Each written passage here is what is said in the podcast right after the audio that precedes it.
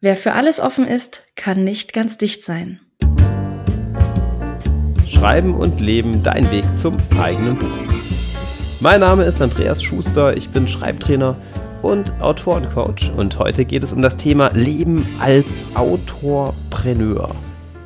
Mein Gast heute ist Kia Kahawa. Herzlich willkommen. Ja, vielen Dank, dass ich da sein darf.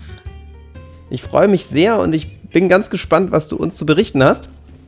Leben als Autorpreneur, was, was kann man da überhaupt drunter verstehen unter dem Thema? Ich glaube, viele können damit gar nichts anfangen.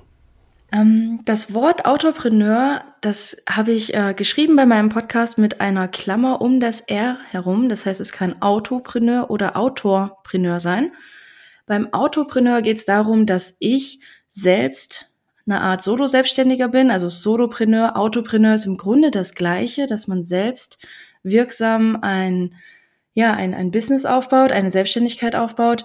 Und das R für Autorpreneur, das soll sich dann nochmal darauf beziehen, dass es um Autoren und Schriftsteller geht, beziehungsweise darum, dass man seine eigene Geschichte schreibt. Ich sage immer in meinem Podcast, dass es um buchnahe Selbstständige geht.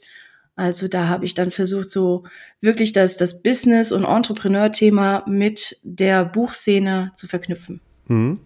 Also total spannendes Thema für alle, die gerne schreiben und da mehr draus machen wollen und auch beruflich damit unterwegs sind. Und wir haben jetzt im Vorfeld ja über dieses Eingangszitat Zitat gesprochen in unserem kurzen Vorgespräch. Wer für alles offen ist, ist nicht ganz dicht. Habe ich das jetzt gerade richtig wiedergegeben? Ja, ne? Ja, kann nicht ganz dicht sein. Ah, kann genau. nicht ganz dicht sein. Siehst du, oh ja, ja, siehst du, sehr, sehr wichtig. Ähm, und haben gerade überlegt, hm, was hat denn das mit dem Thema zu tun?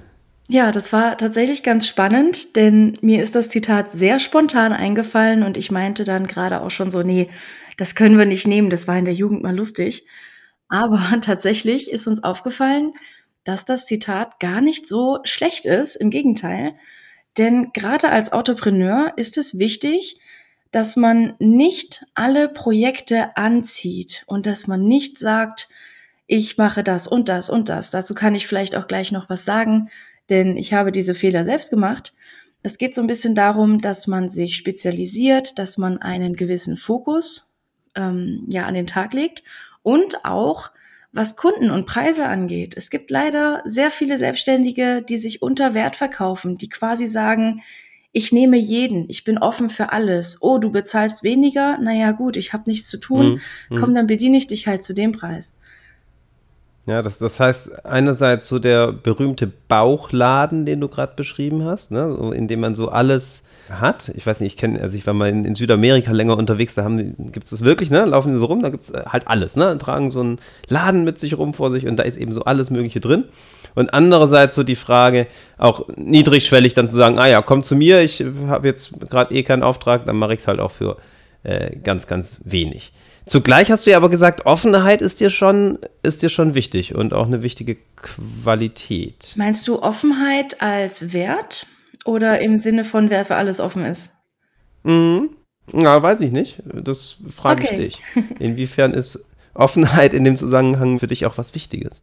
Also für mich ist Offenheit als grundlegender Wert für meine Arbeit und für mein Wahrnehmen der Welt sehr wichtig Mhm. Denn durch Offenheit kann man natürlich neue Chancen entdecken. Man kann ähm, ja Ungeahntes in das Leben holen. Ja, also eine Grundhaltung, die natürlich auch total wichtig ist dann für Kunden, denen offen zu begegnen. Mhm. Du bist Expertin für dieses Thema, da du selbst Autorpreneurin bist. Welche Tätigkeiten rund ums Thema Autor sein und ums Thema Bücher schreiben sind dir so eigen? Was, was machst du? Also ich bin Unternehmerin der Verlagsdienstleistungen, was bedeutet, dass wir sehr, sehr stark darauf fokussiert sind, ein fertig geschriebenes Manuskript zum fertig geschriebenen Buch zu bringen. Das heißt, unsere Kerntätigkeiten sind tatsächlich Lektorat, Korrektorat, Buchsatz. Und nach dem Buchsatz, je nachdem, mit wem man arbeitet, gibt's dann bei uns auch noch eine komplette Druckbegleitung, eventuell sogar eine Beratung. Also vor allem für Self-Publisher, die noch nicht wirklich Erfahrung haben, die nehmen wir an die Hand und bringen sie gerne bis vor die Tür, bis das Buch veröffentlicht ist. Bei Kleinverlagen oder auch bei mittelgrößeren Verlagen, da gibt's das natürlich nicht. Da gibt's die Profis am Werk und da machen wir dann quasi nur bis zum Buchsatz und sind dann fertig. Ja, genau. Das sind so unsere Kerntätigkeiten. Ansonsten helfen wir auch Autorinnen und Autoren in Richtung Exposé vorbereiten für einen Verlag. Das ist unser Exposé-Lektorat. Oder ähm, ja, so ein bisschen Richtung Schreibcoaching haben wir auch Erfahrungen, aber eher auf Anfrage. Damit mache ich jetzt nicht so groß Werbung, weil das höchst individuell ist und ich da auch sagen kann, es ist nicht leicht, ein Schreibcoaching bei uns zu bekommen weil wir da auch so ein gewisses Potenzial sehen müssen und auch Zeit haben müssen. Also es ist jetzt nicht so, dass ich das jetzt bauchladenmäßig verkaufen kann, so wie zum Beispiel ein Korrektorat. Wer was korrigiert haben will, der kann zu mir kommen und kriegt es korrigiert. Beim Schreibcoaching, da müssen schon die Sterne richtig stehen. Das heißt, das ist ja wieder ein schönes Beispiel für das, was wir gerade eingangs hatten als Thema. Die Frage, wo liegt der eigene Fokus, worauf spezialisiert man sich, was ist das, was man wirklich anbieten möchte. Wenn jetzt jemand in dem Bereich noch nicht genau weiß, was so das eigene ist und da viele Angebote und viele Möglichkeiten, was würdest du der Person raten? Wie schafft man das zu so einer Fokussierung, zu so einer Klarheit zu kommen? Du hast es ja jetzt ganz klar für dich beschrieben, was ihr tut, womit ihr Autorinnen und Autoren helft. Was würdest du da jemandem an die Hand geben, der diese Klarheit noch nicht hat? Wie schafft man das? Ähm, je nachdem, was diese Person für einen Typ ist, würde ich sagen, gibt es zwei verschiedene Wege, die ich jetzt so ganz spontan nennen würde. Und je nachdem, wer jetzt hier gerade zuhört, wie man sich da identifizieren kann, kann man einen der beiden Wege gehen. Der mhm. eine Weg ist, dass man sehr, ein sehr reflektierter Mensch ist und auch ganz klare Ziele und Visionen hat, also in sich geht, was will ich, was ist mein Ziel? Für mich persönlich lautet dieses Ziel, dass ich im deutschsprachigen Raum, also Deutschland, Österreich, Schweiz, in fünf Jahren die Adresse für Buchsatz sein möchte. Das heißt, wenn jemand in der Buchbranche Buchsatz sagt, dann ist das nächste Wort, was man denkt, Kia Kahawa.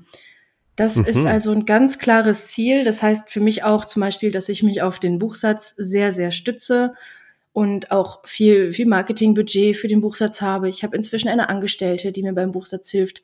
Das ist ganz, ganz klar für mich der Fokus durch dieses Innere, was will ich eigentlich?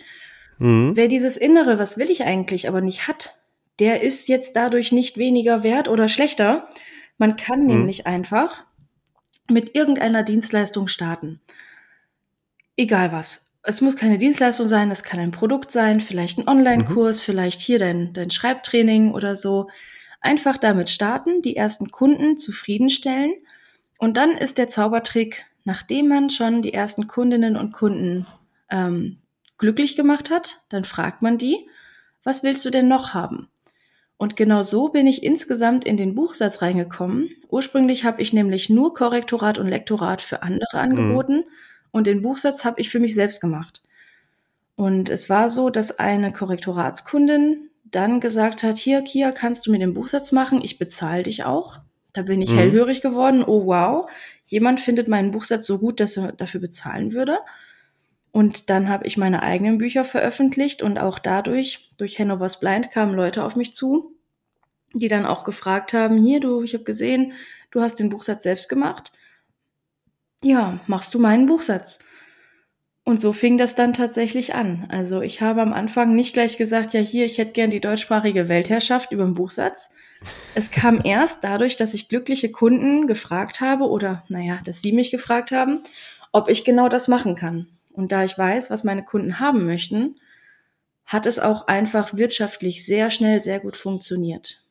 Genau, und dann bin ich da reingewachsen und habe mir meine, ähm, ja, meine Wünsche entsprechend zurechtgelegt. Ja, vielen Dank. Das heißt zwei Wege exzellentes Praxisbeispiel. Der eine Weg eher im Außen, der andere Weg eher im Innen, wobei ich jetzt so das Gefühl hatte, das Außen und das Innen korreliert dann miteinander. Das heißt, die Frage, ne, was will ich wirklich? Und dann die Frage, was wollen meine Kunden? Und bestenfalls geht das ja dann auch miteinander zusammen. Autorpreneur, ich habe jetzt probiert, das mal so auszusprechen mit dieser Klammer. In dem Wort Auto, wie du gesagt hast, steckt ja das Selbst drin. Ne? Also auch ähm, Solopreneur sagt man ja häufig dazu. Das heißt natürlich auch, dass man sehr auf sich selbst angewiesen ist. Was sind da deine Erfahrungen? Wie kriegt man das gut hin im Alltag, sich zu organisieren? Oh. Ich glaube, ich bin die schlechteste Person, die man das fragen kann, denn ich bin darin extrem gut und extrem schlecht gleichzeitig. Was meine ich damit? Ich habe tatsächlich, oh, ich weiß das Jahr gar nicht mehr. Inzwischen bin ich mit den Jahreszahlen durcheinander gekommen, weil sich diese jüngste Zeit so ganz komisch hm. anfühlt. So alles ist irgendwie gleich, ja. verändert sich nicht. Geht vielen so, glaube ich. Ähm, ja, ich glaube auch. Also ich, ich sage jetzt mal ins Blaue rein, 2018, vielleicht war es früher, ja, vielleicht war es früher. Ähm, da bin ich komplett zusammengeklappt. Mhm. Das heißt, ich habe 80 Stunden die Woche mhm. gearbeitet und irgendwann hat sich das hochgespitzt, dass ich ähm, eine Arbeitssucht diagnostiziert mhm. bekommen habe. Und das bedeutet, dass äh, mir die Freizeit keinen Spaß macht und die ähm, Arbeit so glücklich macht, dass alles andere an Farbe mhm. verliert. Das heißt, da könnte ich jetzt ganz, ganz viele Kniffe und Tipps und Tricks geben, wie man arbeitssüchtig wird. Und dann funktioniert die Alltagsorganisation perfekt. Es ist aber sehr mhm. ungesund. Und ähm, zum Glück bin ich inzwischen, ich sag jetzt mal, austherapiert. Also ich, ich gehe noch in Therapie, ähm, aber eher so einmal im Monat so besprechen, wie läuft's, ist alles doch okay. Mhm. Deswegen habe ich jetzt schon eher einen etwas normalen Arbeitsrhythmus. Und zur Eigenorganisation kann ich zum Beispiel sagen, dass Planung wirklich das Aller, Allerwichtigste ist. Gerade auch für Personen. Vielleicht hört ja jemand zu mit einer Arbeitssucht und kann es nicht hören, dass man sowas sagt wie, ja, arbeite selbst, arbeite ständig, gib immer 100 Prozent. Nein, ganz ehrlich, gib 90 Prozent. Das ist völlig genug. Hm. Dann hast du 10 Prozent Puffer für stressige Zeiten. Hm. Ähm, genau, ich würde auf jeden Fall empfehlen, Planen als sehr wichtiges Element des Alltags reinzubringen und da auch wirklich sich fortzubilden. Denn eine gute Planung ist so fix, dass andere sich darauf verlassen können, aber so flexibel, dass etwas passieren darf. Sowas wie ein Arzttermin oder eine hm. Krankheit oder ich weiß auch nicht, ne? Also ähm, Planung ist tatsächlich etwas, das ich in verschiedene Kategorien aufgeteilt habe.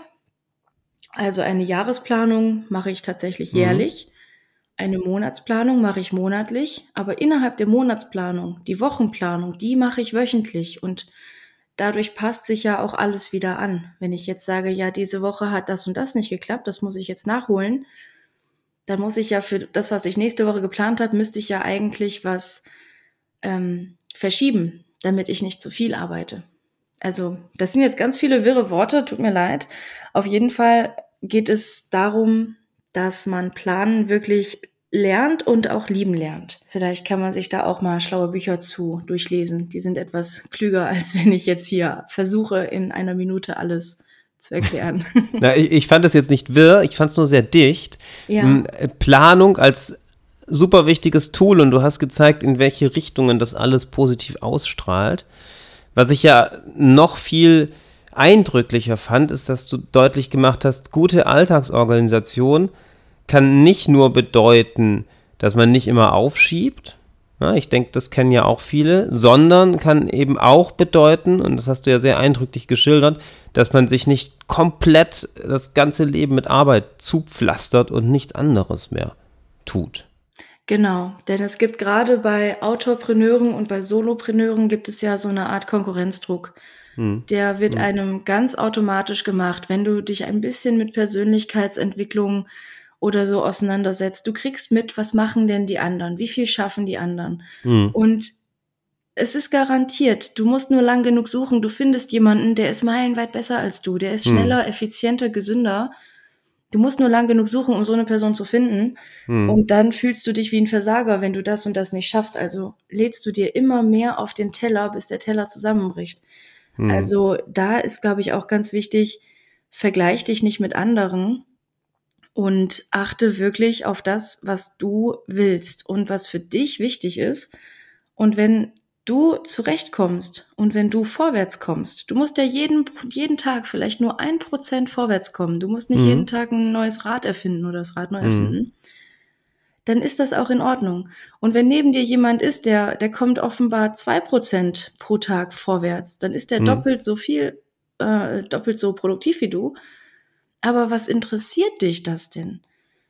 Ne? Also da muss man so ein bisschen eine Ruhe finden und so eine Gelassenheit und sich vielleicht auch sagen, Mensch, wenn ich mir zehn Sachen pro Tag vornehme, dann bin ich nicht glücklich. Vielleicht nehme ich mir fünf Sachen pro Tag vor. Oder, wie ich es aktuell mache, drei.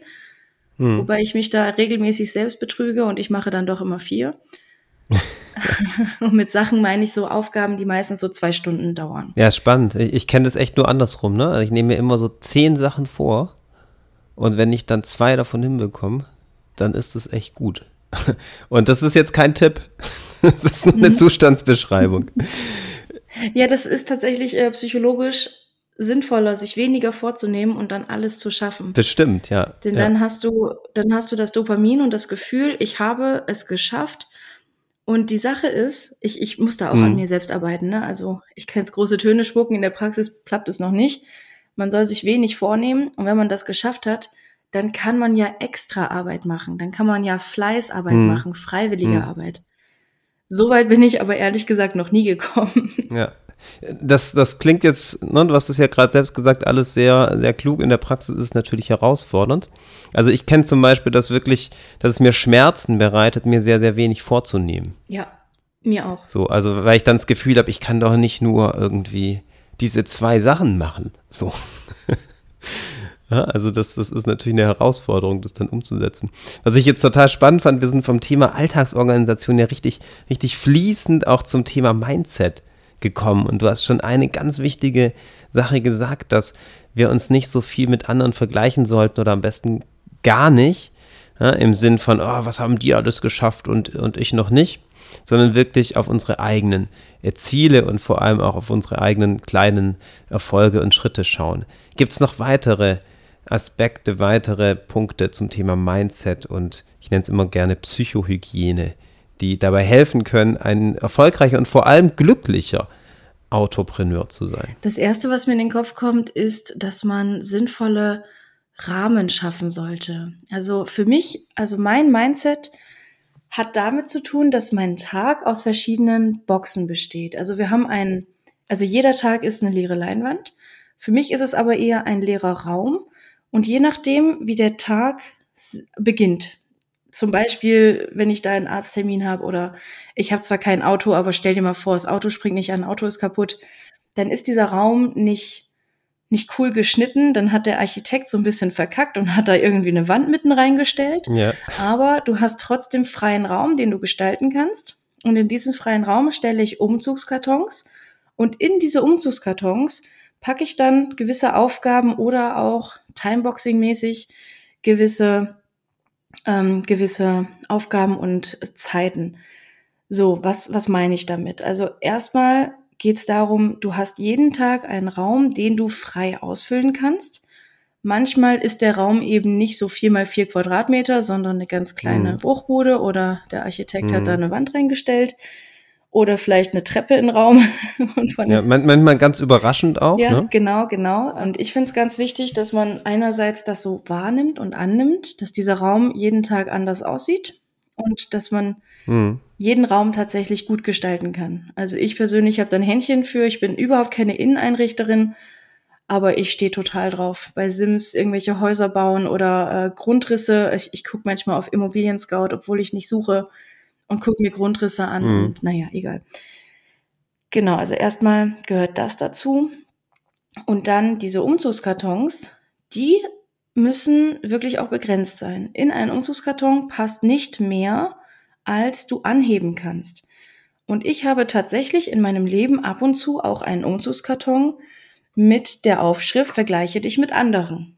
Und das bedeutet, in diesen Umzugskarton packe ich dann nicht all die Leute, die besser, cooler, schneller sind als ich, sondern ich mache dann ganz bewusst eine Marktanalyse. Hm. Und wenn ich diese Marktanalyse gemacht habe und etwas für mich rausgezogen habe, dann mache ich ganz bewusst auch den Umzugskarton zu und dann ist er verpackt und kann, mit dem kann ich dann umziehen in den nächsten Raum, also in den nächsten Tag. Das heißt, das ist dann abgeschlossen. Und das ist für mich ein super wichtiges, ja, es ist ja nicht direkt ein Mindset, es ist eher so eine Art, sich, sich den Tag plastisch vorzustellen. Hm. Das ist für mich super wichtig, damit ich auch fokussiert bleiben kann und auch sowas wie Selbstzweifel, die bei der Marktanalyse natürlich auftauchen können, dass ich die in diesen Umzugskarton packe und dann, dann ist das da. Dann habe ich das eineinhalb Stunden gemacht, dann mache ich das zu. Okay, ich habe was draus gelernt, alles cool. Nächster Punkt, nächster Karton. Und in diesen Karton packe ich dann, ne? Man packt dann ja in einen Karton die Küchensachen, mhm. in einen Karton das Vogelspielzeug. Ähm, ja, ich habe Papageien, mhm. deswegen fällt mir das gerade als erstes ein. Ähm, genau, und dann geht man in den nächsten Karton. Und im nächsten Karton, wenn es dann darum geht, dass ich an meinem Roman 2000 Wörter schreibe, dann haben diese Selbstzweifel aus dem Marktanalysenkarton überhaupt nichts darin zu suchen. Gar nicht. Hm. Also ich kann ja nicht irgendein Plastikzeug in den Karton für das Vogelspielzeug packen. Dann kommt der Papagei, frisst das Plastik und ist tot. was jetzt ein bisschen krass ist. also das ist so das, was mir jetzt zuerst einfällt beim Mindset. Also ich finde es wichtig, dass man sich wirklich selbst davon überzeugt, dass gewisse, also dass wir gewisse Sachen nicht beeinflussen können. Das ist der Grundriss. Wir können ihn aber eigenmächtig gestalten. Wir haben die Kontrolle. Und es ist wichtig, dass wir gewisse Zeitabschnitte abschließen und die nicht mit über den Tag mitnehmen ist auch zum Beispiel der Umzugskartons E-Mails beantworten. Sollte mhm. da mal eine Beschwerde drin sein, ein Kunde, der total unzufrieden ist, mhm. der mich anmeckert oder ich mache den Karton auf Social Media und auf Twitter sagt mir jemand, wie, wie schrecklich schlimm und furchtbar ich bin. Mhm. Ich habe die Macht, diesen Karton zuzumachen und zum nächsten Karton zu gehen. Das finde ich super wichtig für Fokus und gegen Selbstzweifel. Ja. Äh, ich habe ich hab dich nach Mindset gefragt und du hast mit einer ich finde, riesigen Allegorie geantwortet, die, die sehr eindrücklich ist. Und ich finde, das ist total Mindset. Also es, es, sind sogar ganz viele Mindsets, die daraus erwachsen. Ja, du hast dir ja jetzt geschildert, ich glaube, da könntest du ein ganzes Buch äh, drüber schreiben. Ich, ne? ich weiß nicht, ob du dir das jetzt selbst überlegt hast mit, mit ja, diesem Bild, ich, mit den Räumen. Also dann würde ich dir das echt empfehlen. Das äh, wäre ein toller Ratgeber, der, glaube ich, viele interessieren würde. Finde ich total spannend. Also ich finde, das ist ja wirklich eine ganze äh, Weltsicht ne? und, und Sicht auf Arbeit und auf sich selbst, wie man damit umgehen kann. Finde ich äh, sehr eindrücklich. Oh, das klingt gut. Also ja, vielleicht äh, könnte ich das wirklich mal machen. Ich habe sowas ähnliches schon im Kopf. Ja. Ich habe nur noch nie überlegt, ob ich das wirklich mache, denn für mich ist das tatsächlich so sehr Mindset, innere Einstellung, ja. dass es für mich selbstverständlich ist. Also ich sehe die Welt so so sehe ich jeden Tag. Und mhm. äh, ich habe das natürlich erlernt durch mein eigenes äh, äh, Ausprobieren und äh, ja, immer ja. wieder anpassen.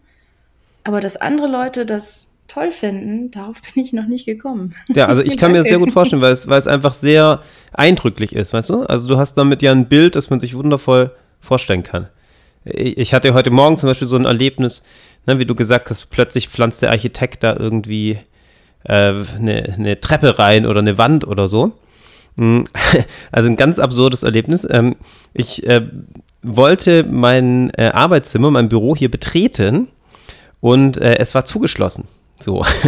Und dann dachte ich schon, oh nein, nachher habe ich doch einen Gesprächstermin und habe hier den Interviewtermin und so. Und dann, dann hat tatsächlich mein Sohn äh, das zugeschlossen, die Tür und den Schlüssel irgendwie, also der ist erst vier, äh, in, in irgendeiner Tüte versteckt. Ich musste in der Kita anrufen und fragen, wo er denn den Schlüssel hin hat. Gott sei Dank konnte er es mir sagen. So.